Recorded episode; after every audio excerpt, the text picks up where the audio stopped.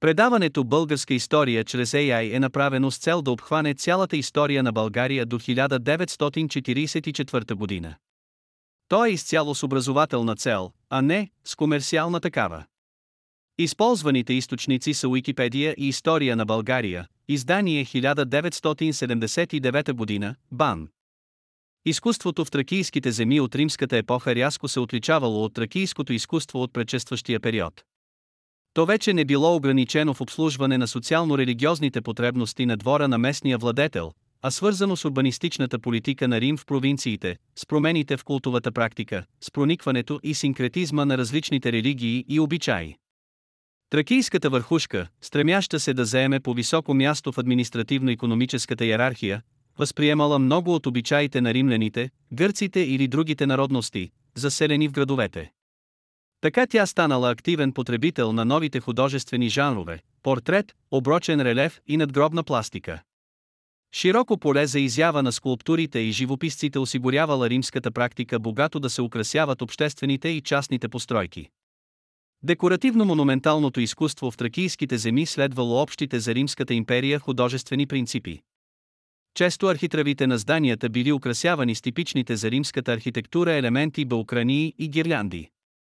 В откритата край Ивайловград вила голямо място в украсата заемали човешките лица. Тяхната стилизация свидетелства за връзка с източните художествени традиции, което доказва участието на майстори, дошли от Мала Азия, в такива крупни работи като декоративно-монументалното оформление на цял архитектурен комплекс. Любопитен пример за съвместна работа на скулптури от различни направления ни дава украсата на входните пиластри на стадиона в Филипопол. Върху техните страни са представени еднакви мотиви, кривакът на Херакъл и кожата на лъв от едната страна, херма и ваза с палмово плонче, награда за победителя, от другата. С този тип местна схематизация на растителния орнамент се срещаме и в редица архитектурни детайли от Никополис Атиструм. Пример за източните влияния в тракоримското монументално декоративно изкуство е акаротерият от село Къснаково, Хасковско. Сефинксът с две тела е стара източна тема, позната в Тракия и преди римското завоевание. Този мотив е добре използван за пространственото разгръщане на композицията на акротерия. Формите са упростени, а техниката в обработката на мрамора напомня работата върху дърво. Интересен пример за изкуството на местен майстор предлагат глинените антефикси от Нове, където стилизацията на лицата напомня произведенията на туревтиката от предримската епоха. Понякога обаче монументално-декоративното изкуство в Тракия поднася хубави образци на класицизиращите насоки в римската художествена култура. Фризът на лечебните божества от Филипопол е изпълнен не само с внимание към правилната пластическа моделировка, но и с изискано чувство към прекрасните пропорции, изяществото на жестовете и позите, грацията на движенията. Редица копия от статуи на знаменити гръцки ваятели са украсявали градските площади, обществените сгради, домовете и вилите на богати граждани. Изглежда, предпочитани били майсторите от 4 век преди новата ера, почиващият Херакъл Рациария запазил спомена за една от серията статуи на Хероя, създадени от Лизип. Една глава на Херакъл била създадена по известната скулптура на Скопас, Ерос реплика на Ерос от Парион и почиващият сатират Потеа, днешно село Рибен, Плевенско, показват спокойствието на праксителовите творби. От края на класическата епоха бил оригиналът, по който било направено хубавото бронзово копие на Аполон. В римското изкуство божествата приели гръцката иконография и в този вид преминали и в художествената култура на провинциите. Един съвършен образец на култова скулптура е огромната статуя на така наречената Деметра от Ескус. През римската епоха много често скулптурата изпълнявала архитектурни задачи. В различни прегради били включвани статуи, свободно стоящи или свързани с пиластри, както и херми. Освен архитектурния си смисъл, те имали и определено идейно съдържание като покровители на младостта, спорта и победата. Статуите на Нике са от разпространения в империята тип с подчертано внимание към развиващите се одеяния и неустойчивостта на позата. В образа на Херакъл били въплатени физическата мощ и драматичната съдба на хероя. Вероятно същата преградна функция играла двойната херма от Августа Траена с образите на мъж и жена. Двойка херми ограждали басейна в двора на вилата при Ивайловград. Украсата на култовата, жилищната и гробничната архитектура в Тракия и Мизия през римската епоха особено се проявявала в разкошните стенописи и мозайки, които покривали таваните, стените и подовете на помещенията. Мозайката показва тясна връзка с този вид изкуство в Мала Азия. Запазените фрагменти от подови мозайки от Пауталия показват стремеж да се постигнат декоративни ефекти от съчетаването на чисто геометрични елементи. Много популярни били и мотивите на реални или фантастични морски животни, особено в оформяне подовете на баните, например в Филипопол. Блясъкът на мократа мозайка създавал иллюзия за морски сцени. Фигурните мозайки в Мизия и Тракия са още рядкост. Откритата обаче в ескус мозайка дава добра представа за характера на този тип декоративно изкуство. Били изобразени четири диви животни като лъв, мечка, глиган и вероятно бик, а във фланкиращите централната емблема полета са представени риби и борба на петли. В тези изображения майсторът е проявил по-голяма свобода и наблюдателност. От голям интерес за изучаване античната живопис са новооткритите мозайки от вилата край Ивайловград, в които оригиналният декор е съчетан с портретни образи в емблемите. Различните лица са предадени в профил или фас и се характеризират не само физиономично, но и като психологически типове. В една емблема се вижда Диана в характерната за нея иконография, стремително крачеща, слъг в едната ръка и посягаща към колчана за стрели с другата. Портретен характер има изобразеният бюст на мъж, представляващ навярно собственикът на вилата, ограден от горите фигури на двете си деца. Най-многобройни били оброчните релефи. Те представляват мраморни плочки с ограничени размери, върху които са изобразени едно или няколко божества. Поставени в светилищата, те отнасяли до Бога молбата или благодарността на посветителите.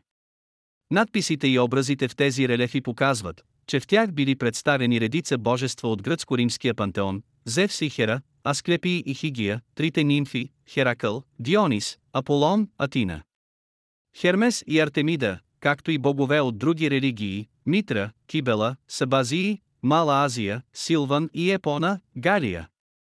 Най-многобройни били обаче оброчните плочки на анонимното тракийско божество Херос, или тракийския конник, които се откриват навсякъде в България.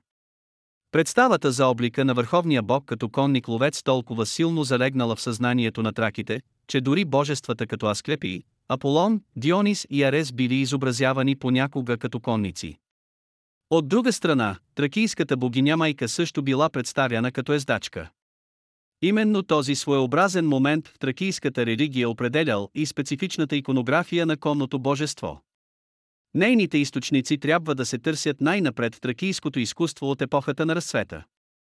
В апликациите от Луковит и Летница, в изображенията по шлема и на коленника от Аджигъл от 4 век преди новата ера вече до голяма степен била оформена образната представа за този конник херой като ловец и покровител.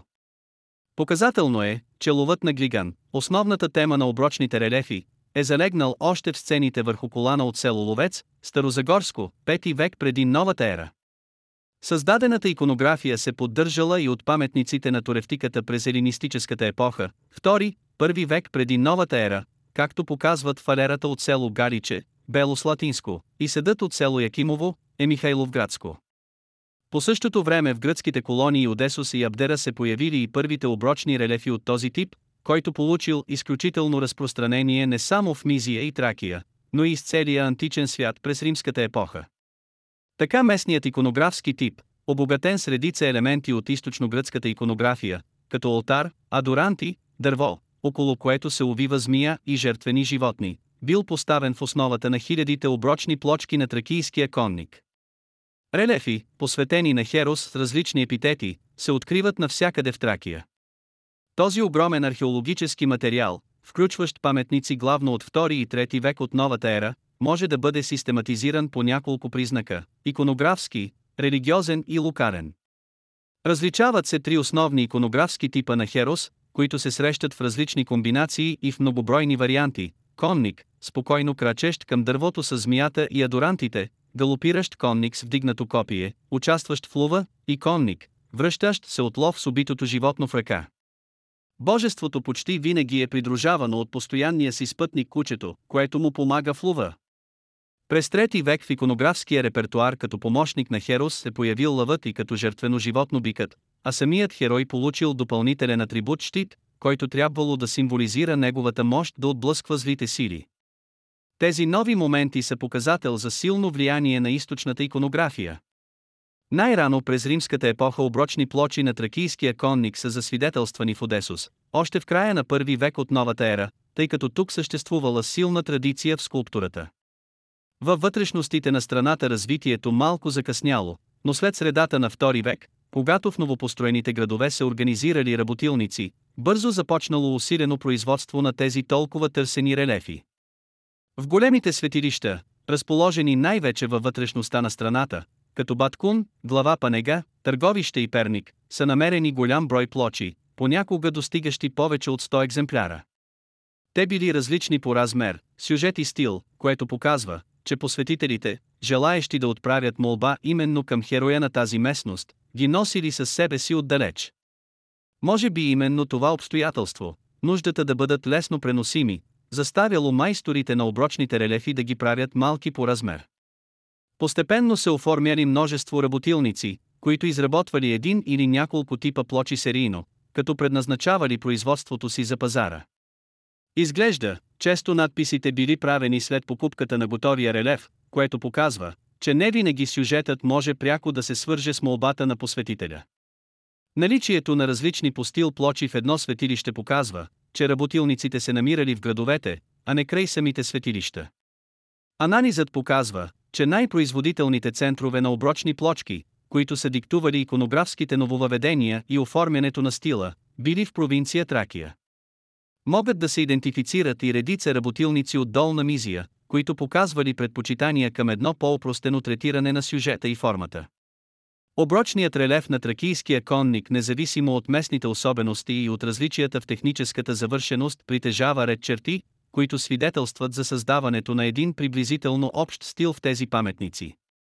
Тракийските майстори успявали да изградят композиция, която максимално използвала възможностите на тази форма и на сюжетните елементи. Фигурата на коня е извайвана по диагонала и това придава на движението още по-голяма динамика, усилена от контрастното направление на развиващата се хламида. Напрегнатите пози и борбата между животните от страни на коня придават допълнителна динамика на изображенията. Може би майсторите избирали посоката на движението надясно, за да могат по-свободно и нагледно да представят действията, които хероят извършвал с дясната ръка, хвърляне на копие, носене на жертвено животно или жеста на благославяне. Тези действия би трябвало да свържат конника с адорантите или животните в една единна сцена. Всъщност обаче тази връзка отсъства в повечето релефи, хероят е с лице към зрителя и реално не участва в общото действие. Траките искали да видят представени функциите на Бога, защото чрез релефите те апелирали към тяхното изпълнение. Същата знакова трактовка на действието се открива и в изображенията на човека в туревтиката от предримската епоха в Тракия. Пластическата характеристика на този вид релефи също показва някои общи черти. Лицето, дадено в повечето случаи в фаз, представлява кръгла плоскост, в която са разположени симетрично чертите. Телата са третирани обобщено, но с достатъчно вярно предаване на пропорциите и точно изтъкване на основните обеми, когато формите са най-бегло означени. Майсторът показва по-сигурно чувство при изобразяването на животните, отколкото на човека. В група релефи, произхождащи главно от светилищата при Баткун и глава Панега, обемите, третирани почти като кръгла скулптура, са свързани помежду си и образуват интересна ажурена пластична маса върху сянката на издълбания фон. Майсторът в повечето случаи не се е впускал в предаване на подробностите в облеклото или предметната среда. В своите произведения той включва само тези предмети, които имали прякото предназначение на атрибути като копие и обърнати вази. Обикновено средата, в която се развивало символичното действие, също е обозначена само с отделни необходими атрибути – дърво и ултар. Само в релефи от някои градове като тези при Одесус и Филипопол тя е третирана като реална пространствена и битова среда, а в една плоча от Бургас върху фона са гравирани екзотични растения, което сочи и за източни влияния в тракийския оброчен релеф. В плочите от тези центрове съблюдаването на античните традиции е появно. Следователно, независимо от локалните особености, тракоримският оброчен релеф може да се раздели на три големи групи. В първата влизат произведения, тясно свързани с източногръцката художествена традиция, във втората се включват плочки, в които има реминисценции от антични образци, но като цяло са най-висша изява на местния провинциален стил, Към третата принадлежат по голямото количество плочки с съвсем сумарно изпълнени изображения и упростена иконография. Заедно с оброчните плочки от типа на откритите края Марцианопол те образуват една група, в която преобладават влиянията на римското и източно-провинциалното изкуство. Оброчните релефи на другите божества имат устойчива иконография, заимствана от античното изкуство. В стилово отношение те не се отличават много от релефите, посветени на тракийския конник, тъй като по всяка вероятност излизат от същите работилници. Особен интерес представляват многобройните релефи, изобразяващи трите нимфи, тъй като в тях майсторите най-непосредствено се сблъсквали с проблема на класиката да се предаде голото тяло. Друг много разпространен жанр на скулптурата в Тракия през римската епоха е надгробната пластика. По времето, когато вярванията в задгробния живот отново се засилвали благодарение на широко разпространените мистични култове, голямо внимание се обръщало и на специалното оформяне на гроба чрез надгробни паметници, плочи или статуи. За разлика от оброчните плочки тези паметници били изработвани само за състоятелни хора и тъй като обикновено те оставали близо до местата, където били работени, в тях може много лесно да се различат локалните особености. Ясно обособена група представляват надгробните плочи от Одесос с сюжета «Погребално обощение». Този тип плочи проникнал тук още през 3 век преди новата ера от Византион и развивал стара малоазийска тема. Модели, създадени в тези източно-гръцки ателиета, били внасени и по-късно в Одесос, а от края на първи век от новата ера в града се организирало ателие, просъществувало два века. Неговото производство преживяло особен разцвет в края на втори век от новата ера и той отразява економическото засилване на града през това време. Плочи, излезли от Одесоското ателие, откриваме и в други части на античния свят. Сюжетът «Погребално обощение» представлява една символична среща на починалия с живите му близки. Мъжът лежи на легло с високо облегало, пред него е поставена три крака маса, отрупана с ястия и плодове, а до краката му седи на стол неговата жена, докато децата са между тях, а слугите прислужват на тази прощална трапеза. Понякога основната схема е осложнявана от допълнителни персонажи и предмети. Характерен за одесоските плочи е жестът на жената, която с дясната ръка подава на починалия си съпруг плод, символ на любовта и към него, а с лявата придръпва химатиона под лицето си.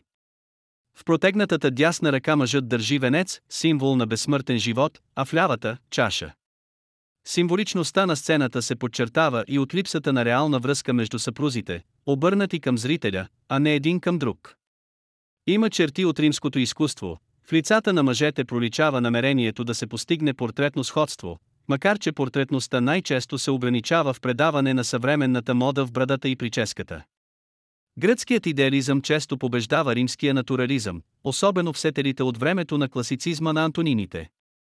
Всъщност обаче, въпреки че схемата е елинистическа, малко са релефите, в които се постига гръцкото съвършенство в предаването на формите и диплите на дрехата. През трети век художественият вкус все повече се отдалечава от античните норми. В плочите вниманието се съсредоточава върху символичния смисъл на сюжета, а изяществото на формите и грацията на движенията престават да бъдат проблем за майсторите. Възможно е тази нова ориентация да била предизвикана от промяната в състава както на потребителите, така и на майсторите, довела до засилване на местния елемент. Неговото влияние е чувствително и през разцвета на класицизма. Тогава върху обратната страна на някой от тези плочи или отделно се появява тракийският конник като единствен надгробен сюжет, олицетворяващ вярванията на траките, че след смъртта си човек се хероизира. В некропола на Одесо са открити и други надгробни плочи състоящи фигури с надиплени дрехи като антични философи, оградени от малки фигурки на слуги. Този тип, който се среща и в плочи от Филипопол, бил познат и в други краища на Черноморския басейн и по всяка вероятност водел началото си от източно-елинистическото изкуство. По тракийските брегове съществувала и друга форма на надгробни плочи от този кръг, разделената на пояси, постепенно стесняваща се нагоре плоча. В някой от този тип паметници традиционният сюжет, погребално обощение, е съчетан с местния мотив на тракийския конник, в други, например, в плочата на Юлия от Емесембрия, освен сцената на прощаване, е изразена сложна символична връзка, която цели да покаже приобщаването на починалия към царството на боговет. Подобни надгробни плочи са открити и в Филипопол. Гръцката традиция в надгробната пластика се задържала в тези центрове, в които тя пуснала корени още преди римското завоевание. Един компромис между римската иконография и гръцкия класицизъм представляват многобройните надгробни плочи от югозападна България. Показателно е, че в някои от най-ранните паметници основният мотив е отново гръцкото погребално обощение. Най-голямо развитие работилниците по места и струма преживели през трети и първата половина на четвърти век през втората половина на трети век постепенно нараснал броят на портретите в плочите и по-късно бюстовете вече се подреждали в три реда един над друг. Нарастващ схематизъм откриваме и в трактовката на лицата. Докато през трети век те притежават известна индивидуализация, по-късно се наблюдава придържане към веднъж изработения от ателието тип. Брадата, косата и самият израз на лицето предават неконкретни особености, а означават времето с точното повтаряне на березите на официалния портрет от тази епоха. Главата е построена като една абстрактна конструкция, моделирана е чисто като правилни обеми и това придава на образите известна идеалност. Към края на втори век в плочите от югозападна България навлязал и друг местен мотив тракийският конник, което свидетелства за нарасналата роля на тракийските представи и вкусове. Сцената с Херос просто се присъединява към надгробната плоча и по този начин изменя и нейния първоначален архитектурен облик. Не по-малко интересни и обособени като локална група са надгробните плочи от Мизия. В тази провинция, където гръцката традиция не била пуснала дълбоки корени, пластиката се ориентирала към образците на римското изкуство. Често полето с надпис на латински е обградено с стилизиран орнамент от берашлянови или лозови клонки с гроздове. Вариантите на архитектурно-декоративното оформление и изобразителните елементи се дължали на традициите на отделните работилници, които навярно съществували в рациария, ескус и нове. Голяма част от декоративните елементи бръшлянат, излизащите от ваза лози, розетите във фронтона са присъщи на голям художествен кръг по Дунавския басейн, от Норикум и Панония до старите гръцки градове колонии по брега на Добруджа. От запад са дошли редица други мотиви, например лъвовете от двете страни на фронтона. В същото време обаче в тези римски в основата си надгробни плочи навлезли и източно-гръцки орнаментални елементи, пренесени вероятно от преселили се в провинцията майстори, най-важен сред които е венецът, символизиращ заслугите на починалия и преминаването му царството на безсмъртните. Изобразителните мотиви в паметниците на Мизия отстъпват на втори план пред значението на надписа, особено в поранните образци. Тяхната поява отново показва различни източници. Портретният бюст е от несъмнен римски происход, както и някои битови сцени, разпространени в изкуството на западните провинции. През втори век проникнал и характерният за гръцкия изток сюжет – погребално обощение. Много често иконографията на надгробните плочи се обогатява и с местния мотив на тракийски конник. Съчетаването на всички тези изобразителни моменти и съща плоча е характерно за надгробната пластика в Мизия и доказва един художествен синкретизъм върху основата на римската традиция. В стилово отношение този кръг паметници също е интересен. Стилът също бил поставен в зависимост от вкусовете на покупателите и навиците на майсторите, т.е. бил свързан пряко с преместването на римските легиони в провинцията. Най-строго разчленяване на плочата показва работилницата в рациария. Изобразителните елементи са ограничени само във въвеждането на портретните бюстове. В тях личи желанието на майстора да следва официалната мода и с това в повечето случаи се изчерпвала портретността. В отделни екземпляри тук се появяват сюжетите, погребално обощение, тракийският конник, както и портрети. Интересно е, че местните традиции по-силно се усещат именно в изображенията, отколкото в декоративното оформление. Понякога структурата на лицето напомня трактовката му в старото тракийско изкуство. В ателиетата на Нова и особено на по-источните райони все появно се чувстват източните влияния в тематичния кръг. Картината на надгробната пластика през римската епоха в Тракия се допълва и от паметници, в които мъртвият е представен като нов херос. В релефи от Одесос и град Белгарово, бургаско единственият мотив е тракийският конник, в който се превъплащавал починалият. Докато в тези произведения стилът се придържа към гръцката традиция, в някои сравнително големи статуи на конника като тази от село Брестник, Пловдивско преобладават елементи на римското изкуство. Тук героят вече придобивал индивидуалните черти на починалия. Така през трети век вече се извършвал обратен процес, не човекът се издига до божеството, а божеството слиза до човека и приема конкретния му образ. Безспорно навлизането на индивидуални черти в образната характеристика на Херос било повлияно от големия брой портретни статуи в некрополите на римските градове в Тракия. Надгробната скулптура от римско време е представена и от саркофазите, които представляват интересен синтез между архитектурата и пластиката. В два саркофага от рациария се срещат характерните за тази група паметници и декоративни мотиви глави и маски, гирлянди и ероси, а в правоъгълна рамка е включен и чисто местният сюжет на тракийския конник. Друг саркофаг от село Чавдарци, Ловешко, макар и доста фрагментиран, показва с каква популярност се ползвали подвизите на Херакъл. Високите релефи били изработени от местни майстори, единият от които имал позадълбочени познания в областта на античното изкуство. Независимо от това, че повечето от тези саркофази били внасени от известни художествени центрове, някои от мотивите на тяхната украса били изпълнени на място и по този начин се получавали синкретични произведения. Портретът като самостоятелен жан е важен раздел в тракоримското изкуство.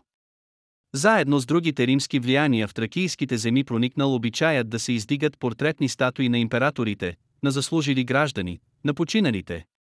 Няма съмнение, че и тези произведения били много популярни, тъй като до наши дни достигнали голямо количество портрети. Повечето от тях датират от втората половина на втори и от трети век. Обобщено и строго построеното лице, простата прическа от сресани надолу прави коси напомнят бронзовия портрет от времето на император Траян открит във Видин. През втората половина на втори век образите се отличават с вътрешна вглъбеност, с някаква меланхолична отреченост, както показват хубавите портрети на младежи, открити в Пловдив и Казанлък, на мъже от Стара Загора и София и на млада жена от Варна.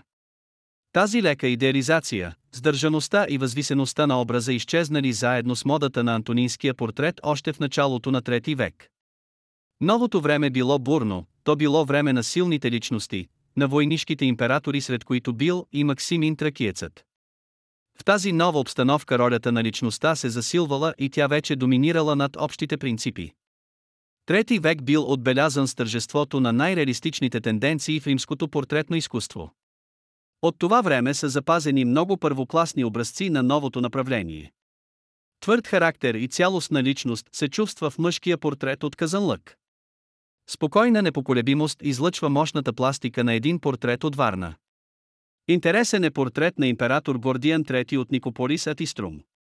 Силно идеализираната обща форма е съчетана с индивидуалните черти на младия император. В тези и други подобни портрети присъствието на личността е реализирано много убедително. Разгледаната група портрети представляват великолепни произведения на майстори, преминали добра школа в духа на елинистическите традиции. Сред тях несъмнено е имало доста преселници от Гърция и Мала Азия, които са внесли мекотата и благородството в образите от края на II век. Други портрети, особено тези на императорите и значителните личности на империята, били внасени в Тракия. Наред с тях обаче голямо количество портрети били работени и от местни майстори. От ескус произхожда женска глава от надгробна статуя. Други портретни произведения от местни майстори също доказват, че индивидуалните особености на изобразявания човек са стояли извън възможностите на местните работилници. Но именно от такава работилница излязла към края на трети век една от най-експресивните глави в тракоримската портретна скулптура – портрет на император Диоклециан. Масивната кубичност, широко разкритите очи, драматичната бръчка на челото, едрата моделировка на лицето, брадата и косата компенсират известната грубост на фактурата и създават впечатление за една силна, но трагична като времето си личност. През първи век от новата ера в Тракия, както и в другите области на античния свят били разпространени шлемовете маски, част от парадното облекло на римските офицери инвентар на техните погребения. В Тракия са намерени няколко подобни шлема от Дуросторум, Филипопол и Августа Траяна, изработени от бронз или сребро, понякога стилна част от желязо, както и една бронзова маска от село Каленик, Ловешко, с лице на жена. Както трактовката на лицето, така и стиловите особености на изображенията върху тилната част на маската от Дуросторум имат несъмнен местен происход. Най-близка аналогия са фалерите от Стара Загора. Стиловия характер на тези сцени са запазени следи, свидетелстващи за приемственост от изкуството на предшестващия период. На границата между тези две епохи стои бронзовата маска, открита в Олтения, Румъния. Лицето е един твърде схематизиран вече от глас от образите по тракийските наколенници. Част от подобно парадно въоръжение е и своеобразният бронзов шлем от търговищко, чиято конусовидна повърхност е покрита с разместени подарки изображения на статуарни образци на гръцки божества. Към тази група трябва да се присъединят двустранният бронзов релеф с изображения на Дионис и редица бронзови плочки от югоизточна Тракия. Това позволява да се допусне и местно производство на вотивни или декоративни изделия от бронз, развито от преселили се източни майстори. На него трябва да се отдадат и голямо количество статуетки на гръцки божества Афродита, Зевс, Херакъл и Дионис. Това нарастващо разрушаване на старите естетически представи се наблюдава най-ясно в многобройните миниатюрни статуетки на Херос. В повечето случаи конникът и конят били отливани по-отделно и само механически съединени. Тази техника облегчавала производството им. Наред с тези местни типове или интерпретации на антични образци в Тракия са открити и много бронзови статуетки, които могат да се оценят според най-високите класически критерии. По функциите могат да се разделят на три групи – оброчни, апликации и антропоморфни съдове. Оброчните статуетки изобразяват божествата от гръцко-римския пантеон. Сред тях има истински шедьоври на това изкуство. Една сравнително голяма и добре запазена фигура на Аполон виночерпец открита в Стара Загора възпроизвежда гръцки тип, в основата на който стои творба на Праксител. Стара Загора е намерена и малка статуетка на седящ Зевс, в която са запазени реминисценции от прочутия в древността шедьовър на Фидии. Друга фигура на Зевс предава композицията на неизвестен гръцки оригинал от епохата на предкласиката. Със същото високо качество се отличава сребърният медальон с бюст на Зевс от Пловдивско и бронзовата статуетка на нападащ Херакъл. Тези и редица други произведения отразяват класицизиращите тенденции в римското изкуство през първите два века на новата ера. Окрасата на тракийските колесници включвала голям брой апликации във вид на статуетки, бюстове и релефи. Откритата и възстановена колесница от Стара Загора била украсена с 20 бронзови статуйки на антични божества на силата, красотата и любовта и с над 20 сребърни пластинки, изобразяващи сцени с тяхното участие. Общата композиция на тези често различни в стилово отношение елементи била архитектурно организирана. Широко разпространение получили съдове с фигурни изображения, чието основни мотиви представлявали бюстове на сатири, сейлени и цветнокожи. В повечето случаи, поне през първите два века от новата ера, тези предмети се отличават с високо качество на изпълнението и стилови изисквания в духа на античните традиции. Особен интерес предизвиква сребърната солничка от съкровището от село Николаево, Плевенско, оформена като дете, играещо си с птица. Възможно е тя да възпроизвежда станалия любим за римската пластика сюжет, създаден от елинистическия скулптор Боет. В случая обаче детето не е идеализирано, напротив, неговият образ е даже конкретизиран в духа на реалистичните тенденции в изкуството на трети век. Една стара тракийска традиция намира продължение в изкуството от тази епоха, обичаят да се украсява богато. Край Крумов град са намерени четири сребърни фалери, които съдържат скулптурно изваяни бюстове на Херакъл и Еменади. Те са обкръжени от богато украсена рамка. Тези интересни произведения на туревтиката, в които се откриват източни инспирации, трябва да се отнесат към втори век от новата ера. През римската епоха продължава да се развива производството на накити, но те вече следвали вкусовете на това време. Тези скъпи предмети на лукса включвали огърлици, торкви, гривни, обици и пръстени.